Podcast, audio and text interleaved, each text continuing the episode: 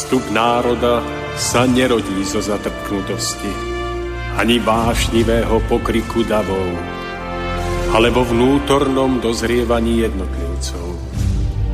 Len ono dokáže vydať plod múdrosti a trvalej slobody, premáhajúcej tyraniu spoločenských systémov. Nad všetkými pôžitkami tiel, nad nespútanými rozkošami sveta skvie sa drahokam ľudskej dôstojnosti. Drahokam čistého srdca. Úcta, láska, pokora, odvaha sú cestou k cieľu, ktorý hľadáme. Stojac pred následkami svojich skutkov, kto obstojí?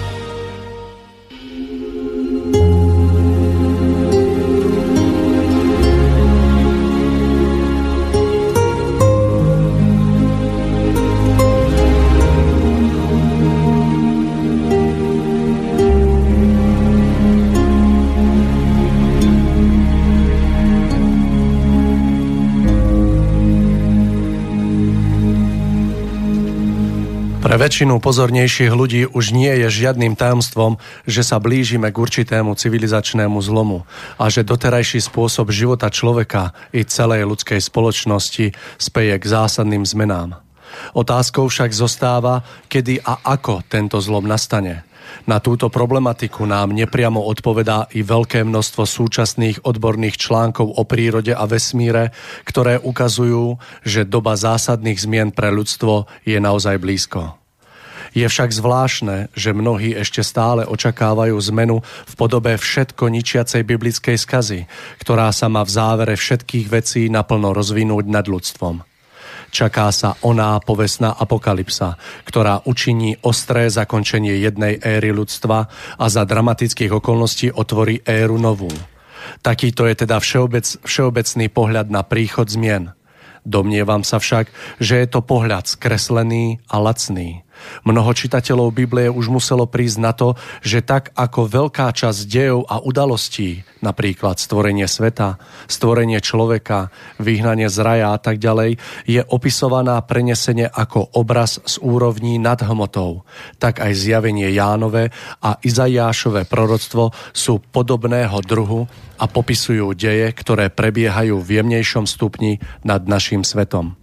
Vďaka tomuto poznaniu môžeme chápať i to, že spomínanú apokalypsu prežijeme, prežívame z veľkej časti už dnes, a to práve psychicko-myšlienkovej a citovej rovine, v stave nášho vnútra bez toho, aby sme to pri svojom dennom vedomí poznávali. Vlastne už dlhšiu dobu prežívame onen ohlásený Boží súd nad ľudstvom a zdá sa, že si to vôbec neuvedomujeme alebo si to nepripúšťame. Inak by sme predsa museli v mnohých situáciách myslieť a jednať s ľuďmi úplne inak, čistejšie a poctivejšie. Stojíme teda vo veľkom súkolesí Božieho súdu – v jemnom smete, svete nad hmotou apokalypsa prebieha v plnej sile, tak ako bola popísaná pred tisícročiami. Len občas z nej prenikne niečo do našej viditeľnej hmoty, v podobe vojen, vrážd, podvodov, ale tiež činov dobra a pomoci. Už dlho sme teda všetci pred príchodom zaslúbenej doby nového ľudstva súdení. A ako to bude s hmotnosťou, v ktorej sa práve nachádzame? Som presvedčený, že vrchol súdu v hmotnom svete nadíde úplne nečakane, prozaicky, a to tak, že nakoniec naše dnes ešte celkom skryté vnútorné myslenie a chcenie prenikne navonok a stane sa zjavným. Ako sa to prejaví, len uvažujme – v oblastiach bezpečnostných, ekologických a energetických balansuje dnešná civilizácia už dlho na vratkých hlinených nohách. Stačí len, aby kvapka okolností toho či onoho pretiekla cez okraj a ľudstvo môže byť zaskočené prekvapivým vývojom udalostí vedúcim k boju o prežitie tak sa nebude musieť hmotne prejaviť toľko očakávané a mnohými vykladané apokalyptické fantázie a hrôzy. Tieto výklady skôr nesú znaky ľubovôle a nie boskej spravodlivosti, ktoré sú v inej forme už plne činné v jemnejšom svete myšlienok a citov. Ľudstvo si v tejto hrubej hmote nakoniec vystačí úplne samo. Hrubohmotný vrchol súdu tak nadíde celkom prosto a nenápadne. Podobne ako keď sa pomaly ohrieva voda v hrnci. Žiadne zmeny sa nestanú zo dňa na deň, ako je to väčšinou zmrazením v chrbte očakávané. Obávam sa však, však, že práve to je na Božom súde to naj, najstrašnejšie. Áno, ten najvážnejší súd, rozhodujúci o našom duchovnom bytí a nebytí, už prebieha. Denne nás obklopuje a stále silnejúc nás súdi za všetko naše chcenie a jednanie. Výsledok sa potom zhrnie do jednej krátkej časti v dĺžke niekoľkých rokov, kedy vzplanie niektorá z rozbušiek a tak sa v krátkej dobe núdze a nedostatku ukáže, kto z nás aký naozaj je. To všetko bude potom ešte umocnené prírodnými a vesmírnymi udalosťami, ktoré sú takisto rok čo rok stále zjavnejšie. Taký bude Boží súd nad ľuďmi na zemi. Je isté, že príde.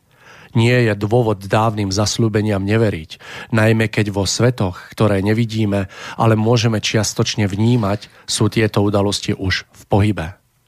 A stále sa zosilňujú. Aby sme si tento fakt všimli, stačí sa len na okamih zastaviť v tom všetkom prehlušujúcom zhone a pozerať sa. Ak v týchto súvislostiach nepozeráme iba na ľudstvo ako celok, ale v prvom rade na seba, vyvstane celkom nová a pritom najzávažnejšia otázka zo všetkých otázok. Sme už takí, aby sme našim každodenným spôsobom života dokázali obstáť v spravodlivom a na najvyš neúplatnom súde, ktorý neúprosne oddeluje čisté od nečistého, poctivé od nepoctivého, mravné od nemravného. Obstojíme so svojim súčasným chcením a myslením tak, aby sme v blízkej budúcnosti neprepadli v skúške pravého ľudstva, v skúške sprejavovania lásky plnej pomoci blížnemu. Otázka teda neznie tak, ako je doposiaľ všeobecne predkladaná, kedy a ako to príde. Ale stihneme to? Dokážeme sa zmeniť teraz, ešte v túto hodinu? Príjemný piatkový podvečer želám všetkým slovensko-českým poslucháčom relácie Cesta vo zostupu, na vúde ktorej sa momentálne nachádzame, aj keď s malým meškaním, za ktoré sa ospravedlňujeme, ale bolo spôsobené myslím, že dopravou na Donovaloch, takže bola tam e, veľká kolona, do ktorej sme sa dostali, ale už sme tu a spolu s mojím e, dobrým priateľom a stálym hosťom Tomášom Lémonom sa dnes budeme rozprávať na tému varovné znamenia domy, doby, v rámci ktorej e, budeme hľadať e, odpovede na otázky, kto je to človek, ako sa mal prejavovať vo svojom živote, ak by sa vyvíjal v súlade so svojím vývojovým predurčením a ako sa naproti tomu prevažne prejavuje v súčasnosti. Budeme hovoriť o tom, akú úlohu v tomto obraze zohráva rozumové vnímanie života voči vnímaniu ktoré je zároveň postavené na citovom základe. Budeme veľmi radi, pokiaľ sa do našej relácie aj vy, milí poslucháči, zapojíte. Môžete tak urobiť telefonicky na čísle 048 381 0101, prípadne mailom na adrese studiozavináčslobodnyvysielač.sk No a mne už len na záver, predtým ako odovzdám Tomášovi slovo, dovolte pripomenúť, že reláciu vás bude sprevádzať Mário Kováčik. Takže Tomáš, som rád, že sme to stíli, že sme tu a že sme pripravení, aj keď troška v, krát, v krátenom čase, ale verím, že ho využijeme plnohodnotne tak ako vždy. Takže Tomáš, dobrý večer. Dobrý večer, Mário, vám aj všetkým našim poslucháčkam a poslucháčom.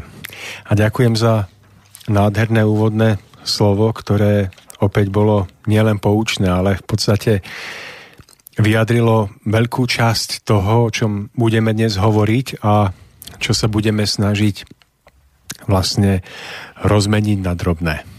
Takže po predchádzajúcich reláciách, kedy sme tu mali priateľov z kruhu Bruna Greninga, kedy sme tu mali pána Milana Šupu, opäť nadviažeme na naše spoločné dialógy o ceste vzostupu a ja sa opäť premiesním do polohy hostia alebo toho, kto bude sa snažiť vyplňať obsah našej relácie a verím, že mi budete opäť dobrým spoludiskutujúcim, aby táto relácia bola pokiaľ možno nie monológom, ale živým dialogom dvoch ľudí hľadajúcich cestu zo, sú, zo súčasnej situácie.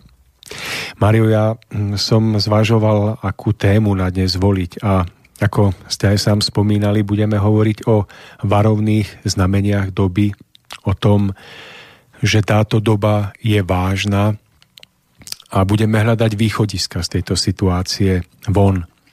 Ja sa opýtam vás, ak môžem na úvod, tak ako tradične, čo sa vám vybavilo pod týmto obrazom varovné znamenia doby? Čo si všetko pod tým predstavujete?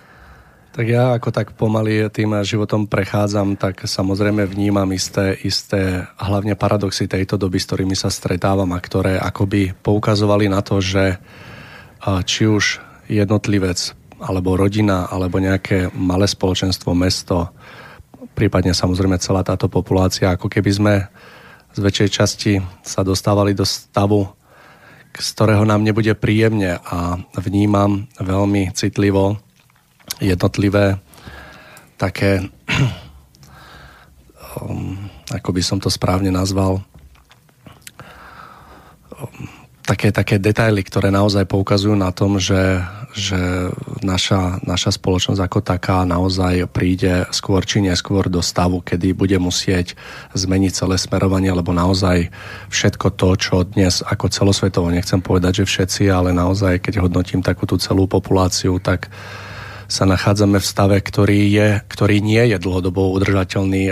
Poviem na Margo toho, že zaujímavým faktom napríklad je, ktorý som sa dneska dočítal, keď sme sem cestovali, že keď si uvedomíme, že 50% ľudí západnej Európy trpí nad váhou a 50% ľudí trpí nedostatkom jedla, že je to, je to stav, ktorý, ktorý je minimálne uh, taký ako keby varovným signálom, že niečo nie je v poriadku a keď sa zamyslím nad tým, že my ako západná civilizácia žijeme s nadbytkou, že 120 miliónov tón ročne potravín sa v rámci Európskej únie vyhodí a pár tisíc kilometrov od nás ľudia nemajú čo jesť, takže naozaj žijeme v dobe plných e, veľkých, obrovských doslova kontrastov, ktoré poukazujú na to, že asi niečo nebude v poriadku. A množstvo ľudí počujem zamýšľať sa nad tým alebo debatovať o tom, že ako z tejto situácii vonku. A na druhej strane vnímam, že ako keby uh, existuje množstvo dobrých nápadov,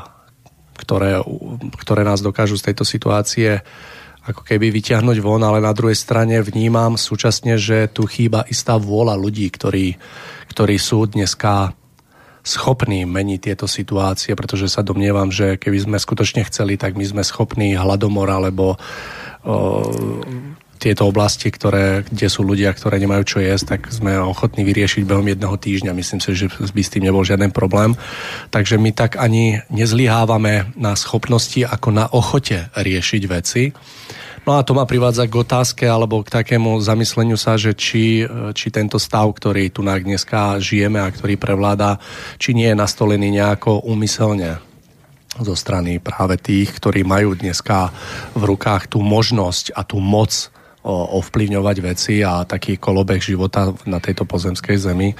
Takže tak v krátkosti no, to hm. vnímam. Ale verím, že, že, že naozaj sa to, že sa nám to nejako podarí a verím, že aj tieto dnešné zamyslenia k, tomu pomôžu. Mario, podobne ako vy, mám spísaný zoznam uh, spoločenských varovných signálov, ktoré nám zreteľne ukazujú, že je najvyšší čas zaoberať sa východiskom z tejto situácie a môžeme si spomenúť uh, predovšetkým globalizáciu, ktorá je v dnešnej dobe tak veľmi populárna a v dnešnej dobe mnohými ľuďmi aj uprednostňovaná. To znamená globalizácia za účelom vytvorenia akéhosi multikultúrneho alebo európskeho človeka, ktorý by mal vlastne na úkor straty vlastnej kultúry a vlastnej identity splňať tie ideálne, tzv. ideálne predstavy človeka, ktorý bude vlastne ideálnym konzumentom všetkého, čo sa nám bude zo západu a možno aj z východu ponúkať. Vlastne, aby človek sa stal akýmsi hm, malým robotom, ktorý už nemá vlastné cítenie, ktorý už nemá vytvorený vlastný pohľad na život a na zmysel svojho života. A s touto globalizáciou, ktorá je zretelná a ktorá, asi budete súhlasiť, e, je smerovaná predovšetkým e, k mladým ľuďom, ktorým je táto predstava globalizácie ponúkaná ako niečo úžasné, niečo veľkolepé, tak spolu s touto globalizáciou, s týmto zotretím vlastnej kultúry a vlastnej identity, potom prichádza celá sústava problémov, ktoré z toho na spoločenskej rovine vyplývajú. Môžete si zreteľne všimnúť e, tie úskalia migračnej krízy, ktorú sme preberali s pánom Šupom. Môžeme vidieť, že s touto globalizáciou tu prichádza emancipácia žien, snaha pomuštiť prirodzené ženstvo a možno zoženštiť to prirodzené zdravé mužstvo, ktoré, ktoré jednoducho má byť pravým mužstvom, aby mohlo byť to jemné ženstvo chránené. Takže potom sa to všetko prenáša do akejsi nevyváženosti na rovine rodinného života ľudí. No a pochopiteľne z toho potom vznikajú problémy v riadení hospodárstva v krajine. Vznikajú z toho potom desiatky ďalších problémov, ktoré riešime a ktoré pohlcujú našu pozornosť do takej miery, že v riešení týchto dielčích problémov sa doslova strácame. Všimnite si, že v spoločnosti e, jednotlivo riešime problém migračnej krízy, e, riešime problém emancipácie, gender ideológie, destability e, na rovine nášho štátu, riešime tú problematiku vojny a tak ďalej. Máme na to odborníkov, ktorí sa zaoberajú týmito jednotlivosťami a snažia sa Eh, riešením týchto problémov zaujmuť, eh, zaujať verejnú mienku ľudí a, snažia sa nájsť východisko z týchto jednotlivých situácií. Mne prichádza, prichádza mi tu káva od, od Borisa, takže ďakujem krásne.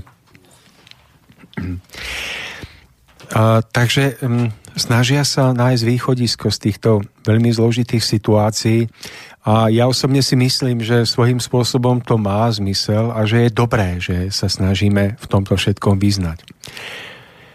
Ale to, čo si pri tom všetkom uvedomujem a vnímam, že na to málo dbáme a je to nesmierne dôležité, je to, že nedokážeme vnímať, že mm, tieto jednotlivé problémy, tieto dielčie ťažkosti, ktoré riešime, majú v podstate svoj jeden jednotný koreň, z ktorého vychádzajú. A že ak dokážeme správne uzdraviť tento koreň, dokážeme potom uzdraviť aj všetky plody, ktoré potom na tomto strome dokážu vyrásť a ktoré budeme požívať. Je to podobné ako v prírode, keď pozorujeme strom. Vidíme, že ten strom prináša mnoho zhnitých plodov.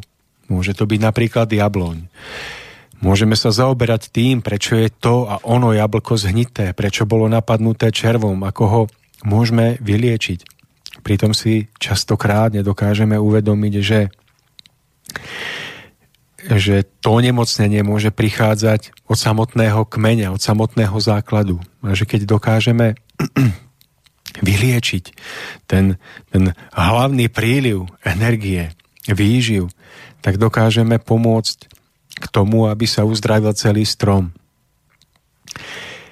A keď teda hovoríme o tom, že všetky tieto dielčie problémy pramenia z môjho uhla pohľadu z veľmi jednoduchej, jednotnej príčiny, tak eh, by som sa rád venoval práve tejto príčine.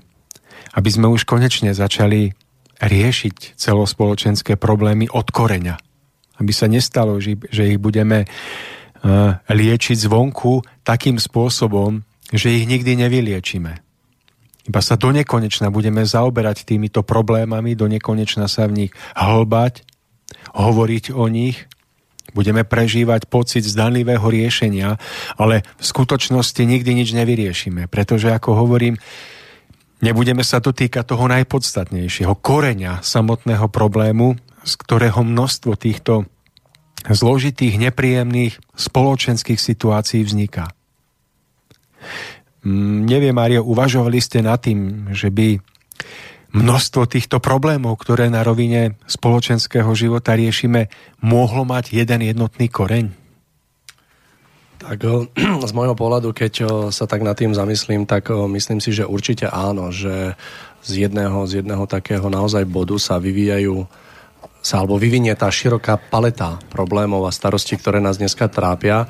A myslím si, že keď človek poctivo a tak usilovne skúma a prichádza na koreň veci, ako sa povie, tak naozaj ho vo všetkých prípadoch privedie táto cesta uvažovania k tomu, k tomu jednému bodu, ktorý ako by mali všetky problémy spoločné, že jednoducho vychádza to naozaj z jedného bodu a je to rozvetvené do dnes už ako keby ja neviem, tisícov, tisícov miliónov problémov. Otieňov a milión problémov, ktoré naozaj vychádzajú z jedného, jedného takého bodu. No. Ktorý pokiaľ sa nám podarí odhaliť, odhaliť a jednoducho naozaj podchytiť, tak sme schopní zvládnuť všetky tie veci, ale e, skôr si myslím, alebo v živote sa tak stretávam práve s tým, že, že, že existuje tu skupina ľudí, ktorí naozaj záleží na tom, aby sme tieto veci riešili, ale skôr nedochádza k takej zhode práve o tom, že čo treba riešiť a čo, ktorý je ten koreň, že je množstvo názorov poctivých ľudí, ktorí sa snažia jednoducho to, k tomuto dopátrať, ale že nedochádza k tej zhode. Hej, že poviem príklad 10 ľudí dneska naozaj a každý vidí to riešenie v niečom inom. Takže možno takto mm. to troška vnímam. No a ako vy? Mario, tak skúste. Hm, hovoríte aj vy o tom, že množstvo problémov môže mať jednotný koreň, z ktorého tieto problémy vznikajú. Vravíme aj o tom, že máme mnoho odborníkov, ktorí tie jednotlivé dané problematiky dokážu skutočne dohlbky rozobrať, analyzovať, riešiť. V čom vy vidíte z vašich životných prežití, v čom by mohol spočívať tento koreň? Tak ja myslím, že akýkoľvek problém, ktorý sa dneska vo svete ukáže, tak vyplýva z toho, že človek ako taký, ktorý chodí po tejto zemi, tak um, akoby bol podcenil isté, isté, isté veci vo svojom živote, na základe ktorých potom sa prejavujú tieto, tieto starosti a problémy, že ja, mne je veľmi blízky pán Baťa, ktorý napríklad na finančnú krízu povedal, že finančný, finančná kríza ako taká je len následkom, že tá, ten, tá skutočná prí, príčina je v morálke, že je to proste úplne morálna bieda z ktorej môže vôbec vzniknúť a vykličiť taká finančná kríza. A tiež jedna krásna veta od neho bolo to, že beda, beda, alebo že sa respektíve bojí toho, že ak finančnú krízu budeme riešiť peniazmi. To znamená, že vždy tá príčina je v človeku. Jednoducho apelovať na to, aby, e, aby sme neviem, ujednotili možno tie pojmy, ktoré, ktoré, ktoré sú tak často používané, ale ktoré majú tak široký záber a tak široké uchopenie, že každý si to ako keby po svojom vykladá a potom tu máme zmes rôznych postojov na jednu tú vec a nie sme schopní sa zhodnúť. Ja by som tú príčinu videl v samotnom človeku ako takom, že dnešný človek, ak ho môžeme nazvať ešte človekom, tak e, tú príčinu by som videl e, vlastne v jeho ponímaní sveta, seba a ľudí okolo a celkový postoj vlastne k životu ako takému. A tieto všetky problémy vnímam ako prejav takej ľudskej nevyzretosti, že pramenia z toho, že sme prestali byť ľuďmi, že sme zabudli v sebe, neviem, oživiť pojmy, ako je, ja neviem, hrdosť, odvaha, láska v neposlednom rade, že stojíme na úplne iných pojmoch a to, čo je nepodstatné, zrazu považujeme za podstatné a to, čo má skutočnú hodnotu, nechávame bez povšimnutia ležať na zemi. Takže ja by som sa vrátil proste alebo hľadal tú príčinu v človeku samotnom a samozrejme to, čo od človeka vyjde, tak jednoducho dnes je také, aké je. S vami plne súhlasím, pretože mm, a ja sa pozerám na podstatu všetkých problémov, ktoré riešime tak, že táto podstata nie je ukrytá v tých na tých miestach, kde ju väčšinou hľadáme, že nie je ukrytá v prejavoch a, a v následkoch, ale že je ukrytá že je ukrytá v tej najvnútornejšej podstate každého jedného z nás.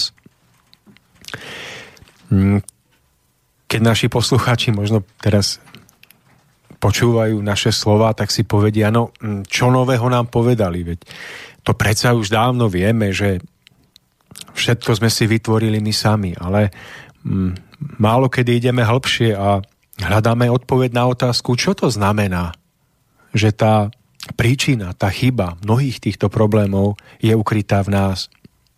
Tak čo vy, čo vy na to poviete? Že čo to znamená, keď to rozmeníme na drobné? Že tá príčina je v nás. Myslím si, že podceňujeme jednoducho takú vlastnú silu. A nie sme, stratili sme schopnosť správne uchopiť jednotlivé také veci, na ktorých skutočne záleží.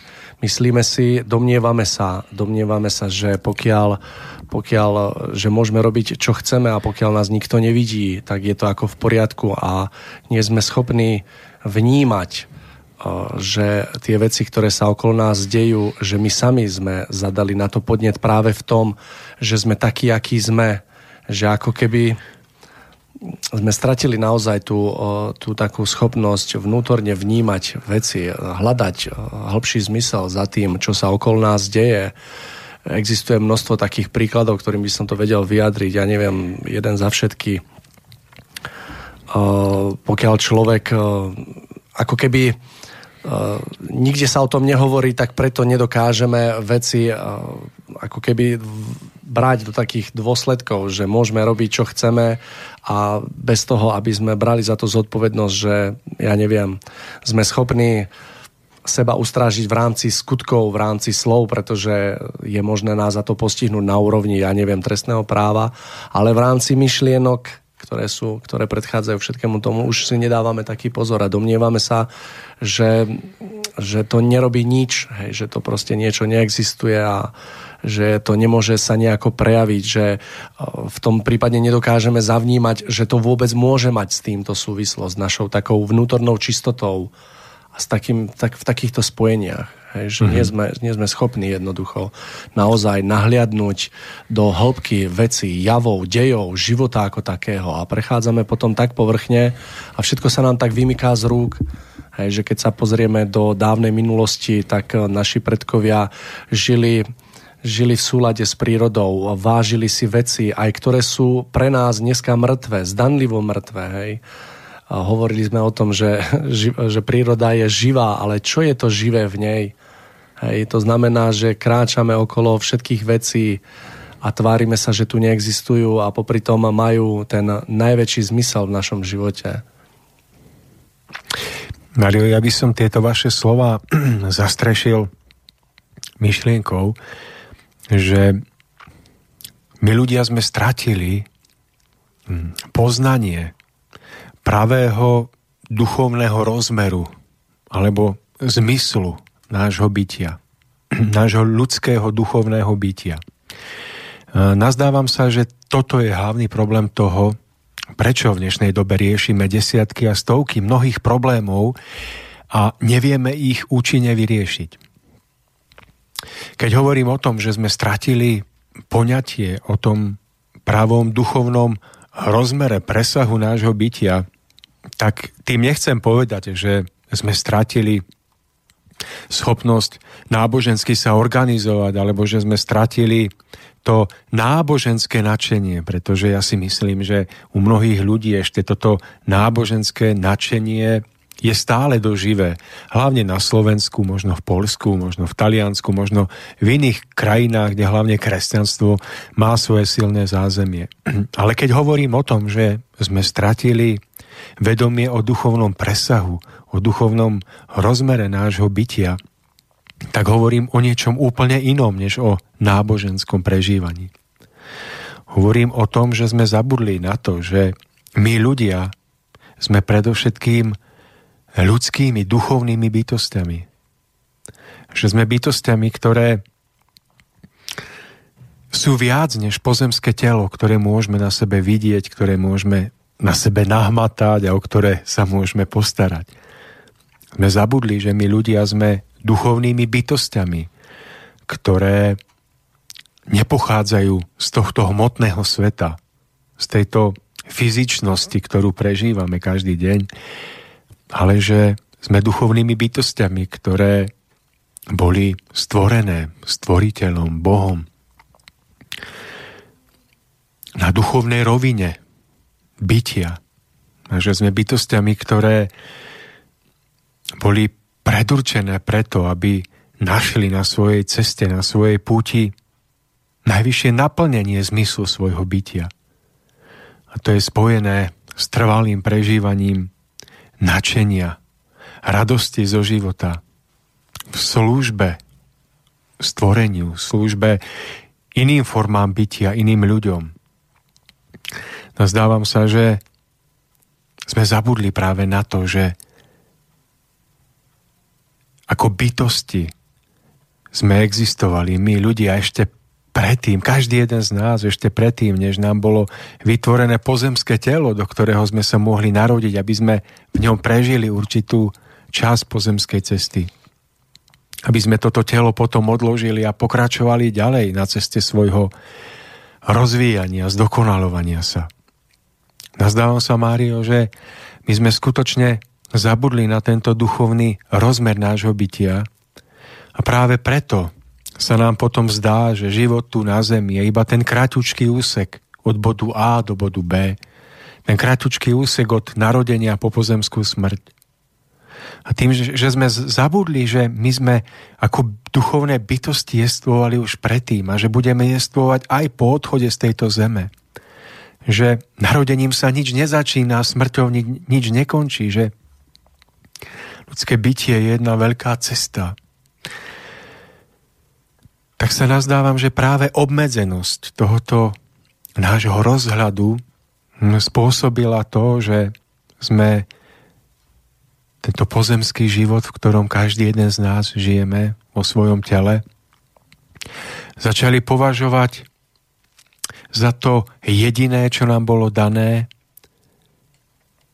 A kvôli tomu sme si vlastne mm, pripustili myšlienku, že ani neexistuje zodpovednosť za náš život.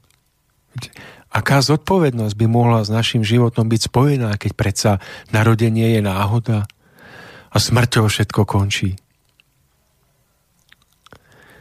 Zúžením rozhľadu o tom našom pravom duchovnom rozmere bytia sme si teda celkom prirodzene pripustili aj to, že je potom celkom normálne, keď si počas pozemskej púte urve každý z koláča, koľko sa mu dá, bez ohľadu na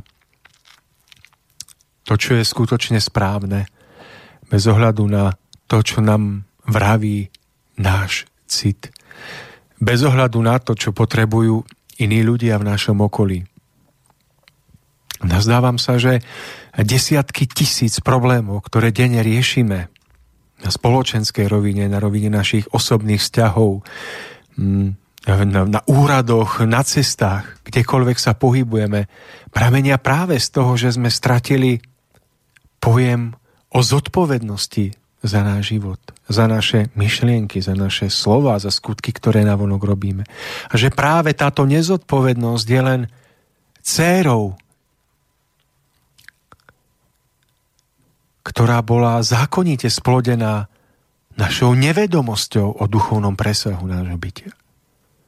Pretože ak by sme tento, toto vedomie o presahu nášho bytia mali v sebe prirodzene ukotvené, ak by sme si uvedomovali, že na túto zem prichádzame za účelom zveľadenia zeme, zdokonalenia našej duše, že odchádzame, aby sme potom pokračovali na našej ceste ďalej, ale zároveň v prežívaní všetkej zodpovednosti za to, čo sme na, na zemi prežili a vytvorili. Ako sme sa správali voči sebe, voči iným, voči prírode. Že s týmto vedomím zodpovednosti by sme nikdy nemohli v najmenších maličkostiach každodenného života a rozhodovania konať bezohľadne, konať bezočivo, neúctivo, sebecky. Pretože vedomie toho, že po odchode z tejto zeme pokračujeme, že po odchode z tejto zeme preberieme aj duchovne zodpovednosť za to, ako sme žili aj vnútorne, aj navonok, tak by nám to predsa nedalo konať inak, než s vedomím obrovskej zodpovednosti. Nedalo by nám to konať inak, než s vedomím, že sa nám spravodlivosti vráti všetko, čo sme v živote zasiali do, do, nášho, do našej cesty.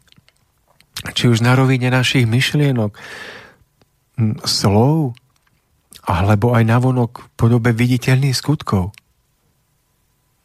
Ako by vôbec bolo možné, aby sme jednoducho prežili život sebecky, ak by sme mali v sebe pevne ukotvené vedomie, že všetko, čo sme zasiali, čo sme vytvorili, sa nám vráti. Ak by sme mali ukotvené vedomie, spojené s týmto vedomím o duchovnom presahu bytia,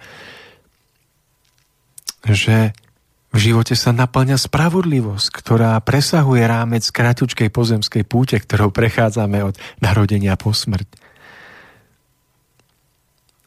Nazdávam sa, Mário, že práve tomuto aspektu mm, nášho vnímania života sa v dnešnej dobe nevenuje takmer žiadna pozornosť. Takmer nikto sa nezaoberá tým, aký zmysel by pre spoločnosť mohlo mať to, keby si ľudia opäť uvedomili toto jednoduché a zároveň tak dôležité. Počas svojho života vnímam, že keď tak rozprávam s ľuďmi a stretávam sa s ľuďmi veľmi veľa, pretože s ľuďmi pracujem, tak e, keď ich tak počúvam, tak zistujem, že množstvo ľudí má problém prijať a pochopiť pojem zodpovednosť v súvislosti s neviditeľným zákonom, čo zoseješ aj zožneš. Prečo podľa vás, Tomáš, je to tak, že tí ľudia naozaj majú doslova problém prijať tento jednoduchý zákon a prijať hlavne tú zodpovednosť, že akoby poviem to e, nadnesenie, že sa oplatí žiť dobre a správne a chystať si v tej prítomnosti v podobe dobrých skutkov a toho dobra niečo, čo ma potom mnohonásobne v budúcnosti stretne. Prečo tí ľudia majú problém toto pochopiť a prijať? No práve preto, že, že sme stratili skutočné poznanie o duchovnom rozmere nášho bytia. Veď kto by veril tomu, že existuje nejaký duchovný zákon spätného účinku, ktorý človeku v premenách bytia raz vráti to, čo zasial v tom radosnom, pozbudzujúcom ako v tom ťažkom. Kto by tomu veril, keď on dopredu neverí tomu, že existoval predtým, než mu rodičia pripravili pozemské telo k narodeniu a neverí tomu, že bude existovať po odchode z tejto zeme, aby v následkoch prežíval všetko, čo vytvoril počas pozemskej púte. Chápete, Mário? Kto by veril tomu, že existuje zákon vyššej spravodlivosti, keď mu chýba skutočné vnútorné presvedčenie o presahu jeho vlastného bytia nad rámec pozemskosti, na ktorú sme pripútaní? Tak je potom celkom prirodzené a zákonite, že keď niekomu poviete o tom, že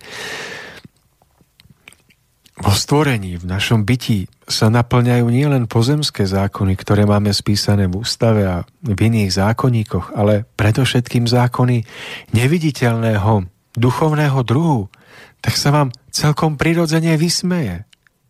Pretože na to, aby mohol pochopiť a uveriť tejto skutočnosti, by potreboval mať splnený dôležitý predpoklad, ktorý musí byť splnený, aby človek pochopil existenciu a pôsobenie zákonov. A tým predpokladom je vnútorné oživenie, vedomia toho, že človek predsa nie je náhodným zhlukom buniek, z ktorých vzniklo jeho telo Tým predpokladom je pochopenie, že človek nie je výplodom evolučnej náhody. Ale pochopenie toho, že podstatou človeka je jeho duchovná podstata, ktorá je v podstate vo svojej najhlbšej podstate nezávislá od pozemskosti, v ktorej sa nachádzame. Že táto duchovná podstata vznikla v úrovniach nezávislých od hmoty. Že táto naša duchovná podstata prichádza tu do hmoty, aby s veľaďovaním hmoty mohla sama vnútorne rásť, mohla sa rozvíjať, mohla ešte viac poznávať pravý zmysel svojho bytia aby potom mohla odložiť pozemskosť a opäť prežívať svoje vedomie v jemnejších, nehmotných, nadpozemských úrovniach. Aby v prípade potreby mohla potom opäť zostúpiť, osídliť pozemské telo, pokračovať v tomto vývoji k stále vyššiemu a vyššiemu stupňu zušlachtenia. Aby človek v tomto poznaní našiel a dohlbky spoznal naplňajúcu sa lásku a zároveň zákonitú spravodlivosť. Lásku v tom, že človek nie je odsúdený k nedokonalosti, k zatrateniu vo svojich chybách, ale že je mu umožňovaná šanca stále sa vnútorne rozvíjať, učiť sa i na svojich chybách a rásť, ale že mu je zároveň do cesty pridelená i spravodlivosť, ktorá spôsobuje, že ak v súčasnom okamihu nášho prežívania niečo zakotvíme na jemnej alebo vonkajšej rovine na základe našej dobrovoľnej slobodnej pohnutky. Takže jednoducho sa nám to v spätných účinkoch, v kolobehu duchovných zákonitostí raz musí vrátiť. Nie preto, aby sa nám ako v zákone pomsty vracalo to bolesné, ale aby sa nám vracalo zároveň aj to dobré a krásne, čo môžeme vytvárať. Aby sme sa ešte viac mohli utvrdzovať v tom, že život v súlade so zákonmi, život, ktorý je naplnený vedomím zákonitej spravodlivosti, jednoducho nádherný. Stále môžem o sebe povedať, že väčšiu časť svojho života, ktorý som na tejto zemi prežil, momentálne v tomto pozemskom živote, som prežil bez toho, že by som poznal duchovný rozmer života. Zaujímavý je fakt, že duchovný rozmer života som začal objavovať práve pochopením a zavnímaním, uvedomovaním si duchovného zákona spätného účinku a to tak v mojom živote, že v živote sa mi postavili do cesty veci, o ktorých som bol 100% istý, že nemohol vytvoriť nikto iný práve preto, že som si uvedomoval, že každý sme tak individuálni ako naše otlačky prstov, že môžu byť možno podobné, ale nikdy nebudú zhodné. A týchto prežití bolo stále viac a viac. Život ma sám presvedčil o tom, že nie je jedno, čo zasejem a že všetko, čo zasejem, sa mi mnohonásobne vráti. A po tomto prežití to bolo tak silné, že od istej doby nebolo už pochyb o tom, či zákon duchovného účinku, alebo to je jedno, ako si ho nazveme, či vôbec je, existuje alebo nie. Malá príhoda z dnešného rána, s ktorou sa chcem s vami podeliť a nechcem hovoriť o nej preto, aby som poukázal, ako som sa zachoval ja, ale chcel som, chcem o nej povedať preto, aby som poukázal, ako sa zachovali iní. Šiel som autom a predo mňou sa začala tvoriť kolona asi 50 aut, ktoré postupne niečo v zákrute, nevidel som, čo obchádzali podľa toho, ako to umožňoval proti, proti pruh. No až som sa dostal na vzdialenosť asi 20 aut, nejakých možno, ja neviem, 60-70 metrov a videl som, že v strede nášho prúhu stojí chlap na staršom aute, bol to chlapec, ktorý zrejme zúfalo, naozaj bol v zúfalej situácii, proste mu to nešlo. A tí ľudia samozrejme len čo najrychlejšie ho obísť. A keď som prišiel na rád, tak jednoducho som ho obišiel, zapol výstražné, cúvol k nemu, vyšiel von, že či ho ťahnem.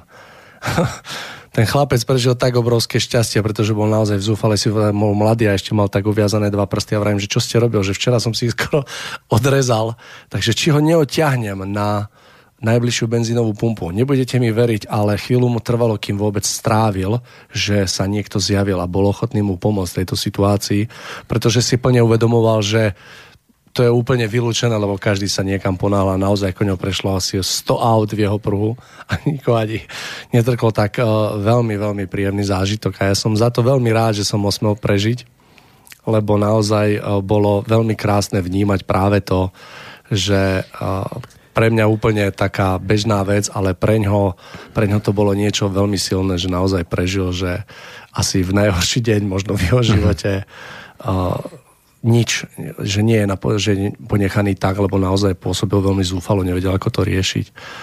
Takže domnievam sa, že v živote každého človeka je potrebné a nutné prežitie. Prežitie v skúsenosti, ale častokrát sa stretávam, že ľudia aj z môjho pohľadu majú skúsenosť prežitia, ale že nenastane to uvedomenie. Mario, tak trochu mi pomáhate alebo nahrávate k tomu, aby som mohol rozvinúť ďalšiu myšlienku, ktorá je spojená s tou prvou časťou nášho dialogu. My sme vraveli o tom, že 10 tisícky problémov, tých najmenších, každodenných, nakoniec aj tých najväčších, má z môjho uhla pohľadu, z nášho uhla pohľadu, svoj koreň v tom, že človek stratil vedomie zodpovednosti za svoj život, svoje vnútorné i vonkajšie rozhodnutia a skutky.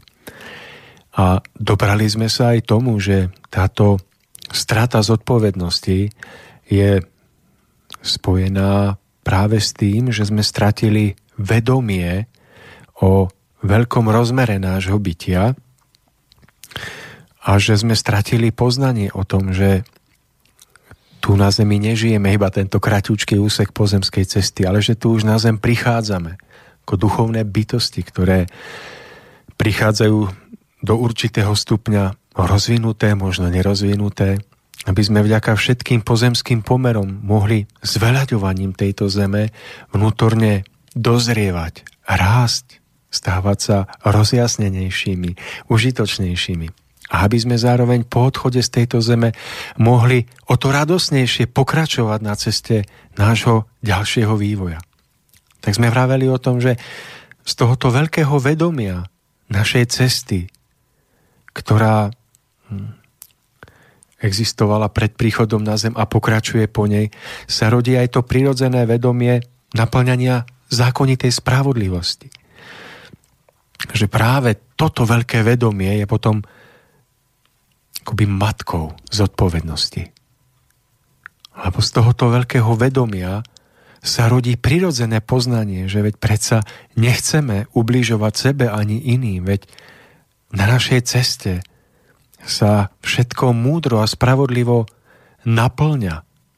A vracia sa nám tá radosť.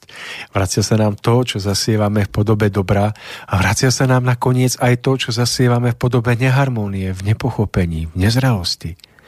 Aby sme to dokázali spoznať, prehodnotiť a potom sa posunuli na našej ďalšej ceste na vyšší stupeň, keď už s poučením, s prežití, o ktorých práve vravíte, mohli sme potom konať múdrejšie. Takže pripomínam, že že to veľké vedomie zodpovednosti spoločnosti nemôžeme z nás ľudí vytlať na silu. Nemôžeme ho vytlcť obyčajným moralizovaním. Nemôžeme ho vytlcť zastrašovaním. Nemôžeme ho vytlcť tým, že budeme si malovať pekelné obrazy eh, hrôz, ktoré nás pravdepodobne čakajú, ak sa nepreberieme. Toto veľké vedomie zodpovednosti, a to prizvukujem, toto veľké vedomie zodpovednosti sa rodí ako následok skutočného poznania veľkého duchovného rozmeru, presahu nášho bytia. Lebo pripomínam, len v tomto veľkom obraze sa nám začína ukazovať skutočné naplňanie pôsobenia zákonov duchovného druhu z ktorých je jeden z tých dôležitých, o ktorom vravíme. Je to zákon akcia reakcie v duchovnom zmysle. Zákon spätného účinku, ktorý nám všetko vracia. Radosné i neradosné. A že Mário, len keď toto dohlbky pochopíme, keď toto vedomie, poznanie prenikne z mozgu až do ducha, do srdca. Keď sa stane nedeliteľnou súčasťou nášho každodenného naladenia, cítenia, myslenia, hovorenia a konania. Až vtedy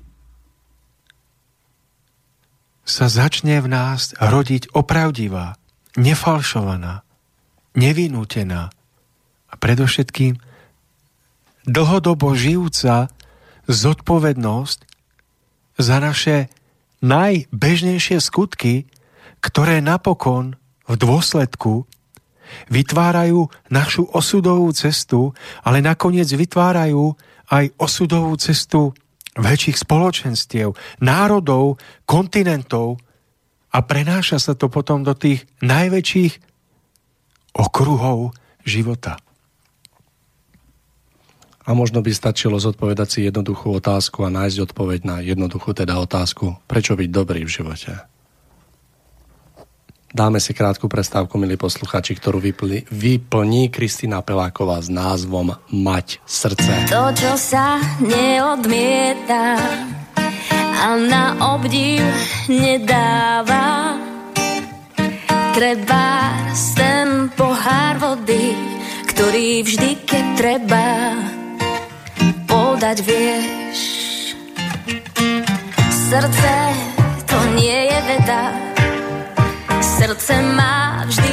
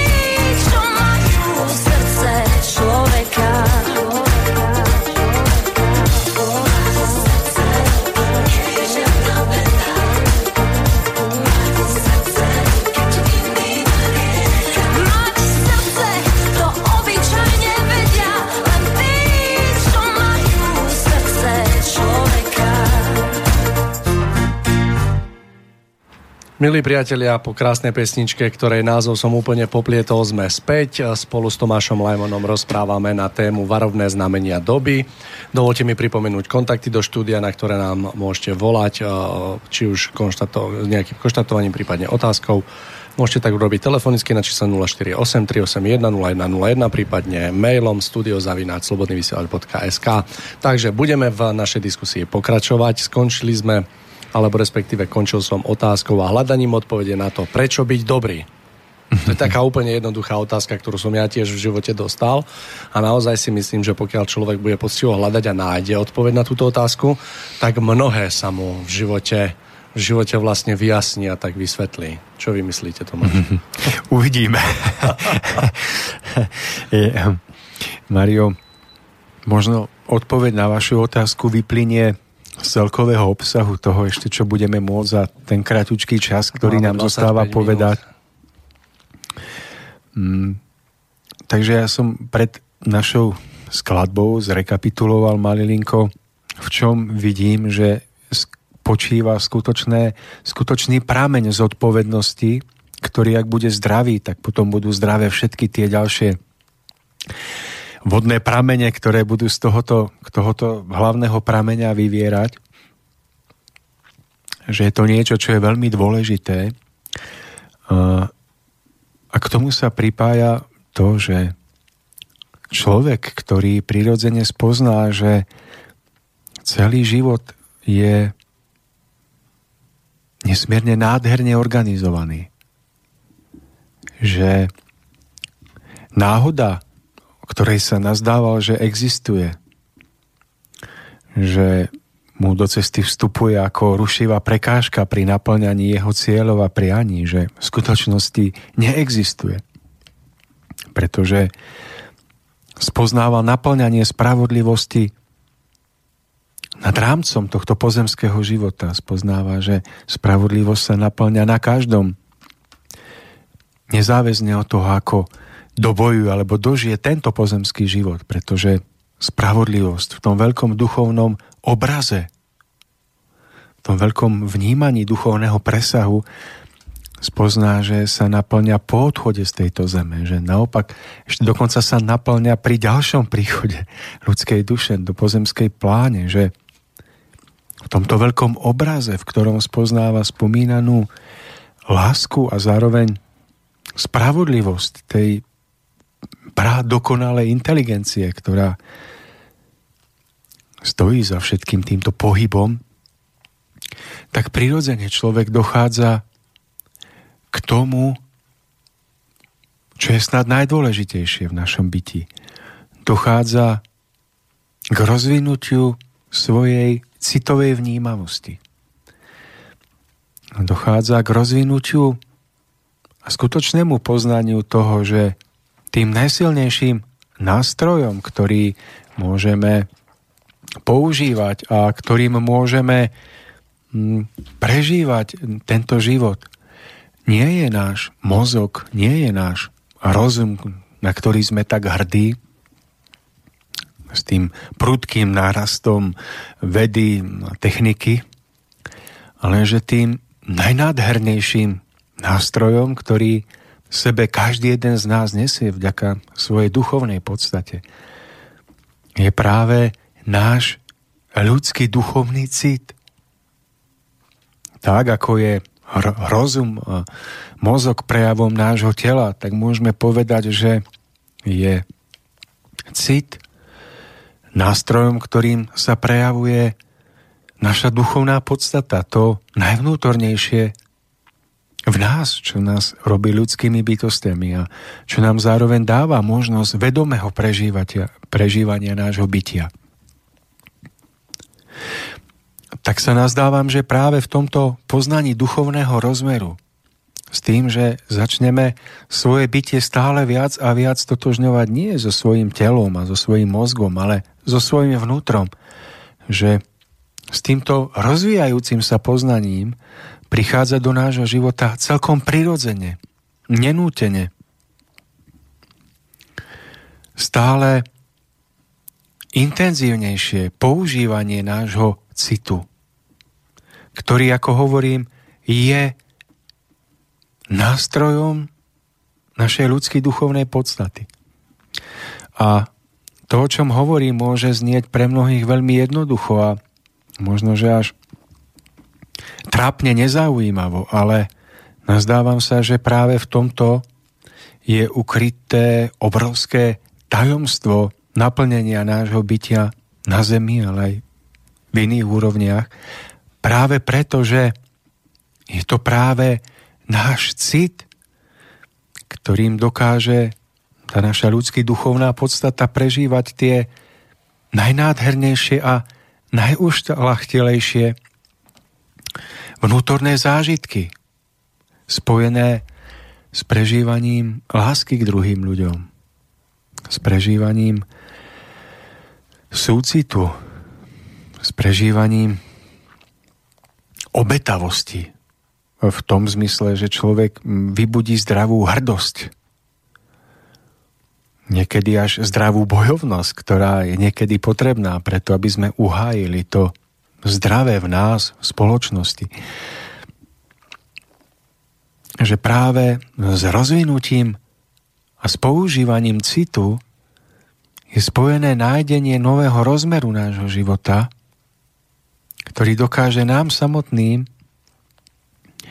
umožniť prežívanie života na ďaleko krajšej rovine, než prežívame dnes, keď používame v svojom živote prevážne mozog a rozum a všetko ním pitváme, hodnotíme na úkor nášho vnútorného citového vnímania. A práve dnes, keď som išiel do práce na aute, Obchádzal som Oravskú priehradu, ktorá bola pokojná a bola nádherná, pretože sa v nej zračil odraz belasej oblohy. Tam v pozadí som videl do seba zapa- zapadajúce vrcholky hôr a tam ešte ďalej v pozadí žiariace slnko. V aute mi znela nádherná ducha poznášajúca hudba a na niekoľko okamihov sa mi natlačili slzy do očí. Boli to slzy dojatia, pretože som vďaka hudbe a celej tej nádhere prežil cit lásky. Opravdivý cit lásky k svojim najbližším. V tú chvíľu, keď som prežíval tento moment vnútorného rozochvenia, tak som si prial, aby nikdy nepominul aby ešte, ešte chvíľku vydržal, aby som z jeho nádhery mohol ešte chvíľku existovať. Prehal som si nesmierne, aby tento cit, ak aj bude potom prerušený telefonátmi a tým, čo život hmote nám prináša, aby, aby vo mne nezahynul v tom zmysle, že by sa už nikdy nevrátil. Pretože Mário, za ten kratučký okamih tohoto silného prežitia – som si uvedomil, aké mŕtve a prázdne bolo celé to obdobie môjho prežívania pred týmto prežitím. Uvedomil som si, že celé tie, to obdobie akoby ani nebolo. Akoby ten život, dĺžka života sa merala práve tým, ako intenzívne a, a ako dlho dokážeme prežívať práve tieto lepšie nádherné city. Je to niečo tak prenádherné, že človek v tom okamihu nedokáže prežívať zatrpknutosť ani hnev voči iným. Asi tejto situácii predchádzala ťažká situácia, kedy som bol tvrdo preskúšaný. A že práve v týchto okamihoch človek akoby sa stotožňuje so svojou najvnútornejšou podstatou – ale v tom okamihu akoby prežíval veľkú silu, ktorá je spojená so životom ako takým. Prežíval, že je jej malinkou súčasťou. A chcem tým všetkým povedať iba to, že hodnota života sa nemeria dĺžkou pozemských rokov. Ani sa nemeria tým, koľko počas pozemského života nás zhromaždíme na jednu kopu pozemských statkov. Ani tým, ako veľmi nás ľudia obdivujú alebo zatracujú, ale meria sa intenzitou týchto prežití. Nakoľko tieto prežitia dokážeme prežívať často. A nakoľko dokážeme, nakoľko umožníme, aby sila týchto prežití potom ďalej formovala naše životné kroky a naše životné postoje eh, jednak našim najbližším a k tým situáciám, do ktorých náš, nás život pri, privádza. A hovorím o tom hlavne preto, že si po rokoch svojho duchovného napredovania, hľadania, namáhania uvedomujem, že výskyt týchto prežití je neodlučiteľne spojený so stále vedomejším prežívaním vedomého duchovného rozmeru nášho bytia. Že to citové prehlbenie, ktoré potom umožňuje takéto prežitie, je neoddeliteľne spojené s týmto vedomím. Pretože aby toto prežitie mohlo splanúť, tak je, spojen, tak je, tak je potrebné prežívať ako celkom prirodzenú samozrejmosť, vedomie, že život je jeden veľký nedeliteľný celok. Že nech by sa stalo čokoľvek, pozemskou smrťou nič nekončí.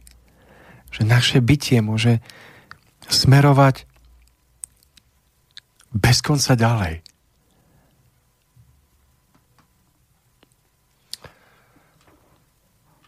Viem, o čom hovoríte a naozaj a plne sa stotožňujem, že život stojí za to žiť a že práve tieto okamihy počas všedného dňa naozaj dokážu v nás rozochvieť to pravé a je krásne, keď sem tam aj tá slzička vyjde z toho oka. Naozaj je to prejav toho, že sme ľuďmi a čo vlastne nás v skutočnosti robí člo- človeka človekom. Na druhej strane tiež poznamenám, že je dobré, že tá chvíľa skončila, pretože vytvára sa priestor. Tak sa vytvára priestor, aby mohla prísť nová a oveľa silnejšia. A je úplne jedno, nie že jedno, ale že to bude vždy povznesenie pri pohľade na niečo opäť nádherné, či to bude voda alebo les. Ja som takéto minule prežil a prežívam, ja keď sa šoferujem z Bratislavy, tak pozriem na oblaky a keď vidím tú takú rozmanitosť a takú, keď sú tie mračná také, také presné, hej, že nie sú že také, také rozplývajúce, ale naozaj také presné, tak naozaj je to taký, taký, taký vzlikajúci až nádych toho. A súhlasím naozaj tieto momenty hovoria o tom, že o čom to v skutočnosti ja, že keď aj ten okamih nepríde často, ale vždy keď príde, tak eh, precítim, že toto je to, toto je ten extrakt života, ktorý keď človekom keď len na chvíľočku prejde, tak vás dokáže naozaj úplne tak s vami zatriasť a pripomenúť vám, že, že o, čom, o čom ten život v skutočnosti je. A súhlasím aj s tým, že o to intenzívnejšie prežitie je práve po, po prežití takého niečoho ako keby bolesnejšieho alebo takého, takého preskúšania v živote. Jedna otázka, Tomáš. Uh, Verím, že dnes eh, v tejto dobe je veľa ľudí, ktorí sa úprimne snažia spoznať príčiny a úprimne, úprimne si uvedomujú, že eh, naša spoločnosť, ľudstvo ako také naozaj sa nachádza pred nejakou zmenou alebo na niečo narazíme. Uvedomujú si, že tento smer je dlhodobo alebo dlhšie neudržateľný vzhľadom na to, ako žijeme, aký postoj je jeden voči druhému v našej prírode, ako to proste na čom to všetko stojí. Je vôbec možné nájsť tie skutočné príčiny bez toho, aby človek predtým neobjavil ten duchovný rozmer života? Že aj napriek tomu, že človek je dobrý a úprimný a naozaj sa snaží o to dobro, ale poviem príklad, ešte sa mu nepodarilo objaviť ten skutočný duchovný rozmer života, že či vôbec takýto človek je schopný nájsť tú skutočnú príčinu alebo prísť na koreň všetkých tých problémov, ktoré nás obklopujú a ktoré treba riešiť. Mario, nazdávam sa, že človek, pokiaľ dojde mm, k vnútornej, mm, vnútornej snahe urobiť pre spoločnosť niečo dobré, tak vždy môže zohrať určitú úlohu pri uzdravení spoločnosti, alebo, alebo aspoň pri uzdravení tej konkrétnej životnej situácie, do ktorej sa dostala, ktorú môže ovplyvniť. Ale ak by sme sa mali baviť o, alebo ak by sme mali hovoriť o, o nájdení cesty k skutočnému vnútornému uzdraveniu spoločnosti, tak sa nazdávam, že nie je možné bez tohoto veľkého a zároveň jednoduchého spoznania duchovného presahu nášho bytia. Pretože v tomto poznaní nachádzame odpoveď na mnohé, možno na všetky otázky, ktoré bez tohoto poznania jednoducho nedokážeme vyriešiť. Pretože s oživením nášho citu, s poznaním skutočného obrovského rozmeru našej cesty, tak v tomto veľkom poznaní sa rodí zároveň sila s nadhľadom prekonať všetky jednotlivé životné situácie, do ktorých sa dostávame. Jedine s týmto poznaním človek vidí, že nech by sa dnešné kúlisy spoločenského diania javili akokoľvek strnulé, akokoľvek nezvrátiteľné, neprekonateľné silou dobrá, tak človek s týmto poznaním vie, že v zákonitom naplňaní zákona spätného účinku je všetko toto iba dočasné. Vie, že by sa akokoľvek zdalo, že vonkajšie kulisy sa nepohnú, že, tak vie, že sa môžu zrútiť behom krátkeho okamihu, pretože všetko, čo prežívame v dnešnej dobe, sa nám zdá byť tak zažité, tak je v skutočnosti ničím vo vzťahu k zákonitým účinkom spravodlivosti, ktoré skôr alebo neskôr dopadnú na jednotlivcov i na celé národy. Človek s týmto vedomím a poznaním dojde k tomu, že nie je potrebné, aby túto premenu vynúcoval násilím. Nie je potrebné, aby sa mm, rôznym spôsobom podielal na tých vonkajších premenách Hm, z tohoto duchovného obsahu a základu, pretože vie, že všetky tieto snahy sú iba slabé, že im chýba skutočné jadro, základ. No zároveň dokáže vnímať, v čom spočíva jediná pravá cesta ku zdraveniu. Mario s týmto poznaním je ukryté ďaleko viac, než tušíme a ďaleko viac, než dokážeme odkryť v tejto relácii. Pretože človek s týmto poznaním získava presvedčenie, že tu nestojí otázka tak, či spoločnosť, či zem ako taká, keď budeme používať takéto až veľkolepé pojmy, že či sa napokon vradí do rytmu duchovných zákonitostí alebo nie. Pretože je isté, že sa bude musieť vradiť, pretože všetko, čo vybočuje z týchto zákonitostí, bude musieť byť obrusované, bude musieť narážať na svoju nedokonalosť a napokon v nej zahynúť, ak sa ukáže ako nepolepšiteľné. Ale zároveň spozná, že naplňaní týchto zákonov je ukrytá najprirodzenejšia cesta ku zdraveniu.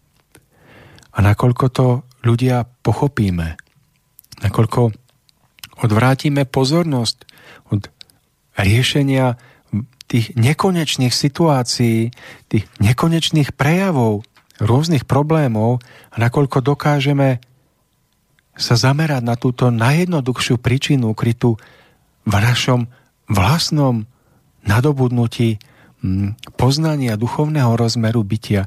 Toto všetko je iba na nás tak ja sa budem tešiť na ďalšiu reláciu, kde budeme o týchto jednoduchých a zároveň z môjho hľadiska kľúčových veciach hovoriť hm, ešte do väčších podrobností. A hm, Verím, že sa opäť takto, Mário, spoločne stretneme. No a naša relácia, milí poslucháči, sa pomaly, ale istý, isto blíži k záveru a preto mi na záver dovolte, aby som doplnil Tomášovu informáciu. Áno, budeme sa počuť v piatok 30. júna.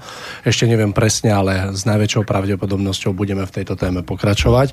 Dovolte mi ešte jednu informáciu. V júni, tak ako každý iný mesiac, bude prebiehať aj Škola duchovného rozhľadu ďalším stretnutím, ktoré sa uskutoční 17-18 jún sobota, nedela v Lubochni. Kto by chcel prísť a kto by chcel navštíviť eh, bližšie info na stránke www.bart.sk prípadne mailom na tomaslajmon.gmail.com No a milí priatelia, mne už... A v nedeľu sme vo zvolenie, Máriu. Máme Hej, prednášku, no. Dobre, takže v takže na, ešte... na Bart máme už aj pozvánku v nedeľu mm, centrum juhu, No, myslím, že Takže je to tam, skrátka o 5. No a na úplný záver mne sa dovolte rozlúčiť s výrokom, ktorý som si pre vás pripravil a znie takto.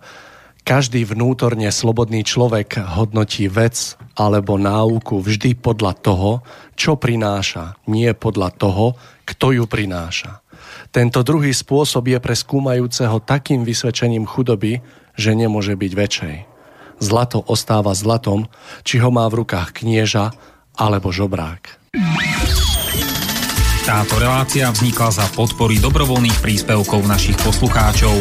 I ty sa k ním môžeš pridať. Viac informácií nájdeš na www.slobodnyvysielac.sk Ďakujeme.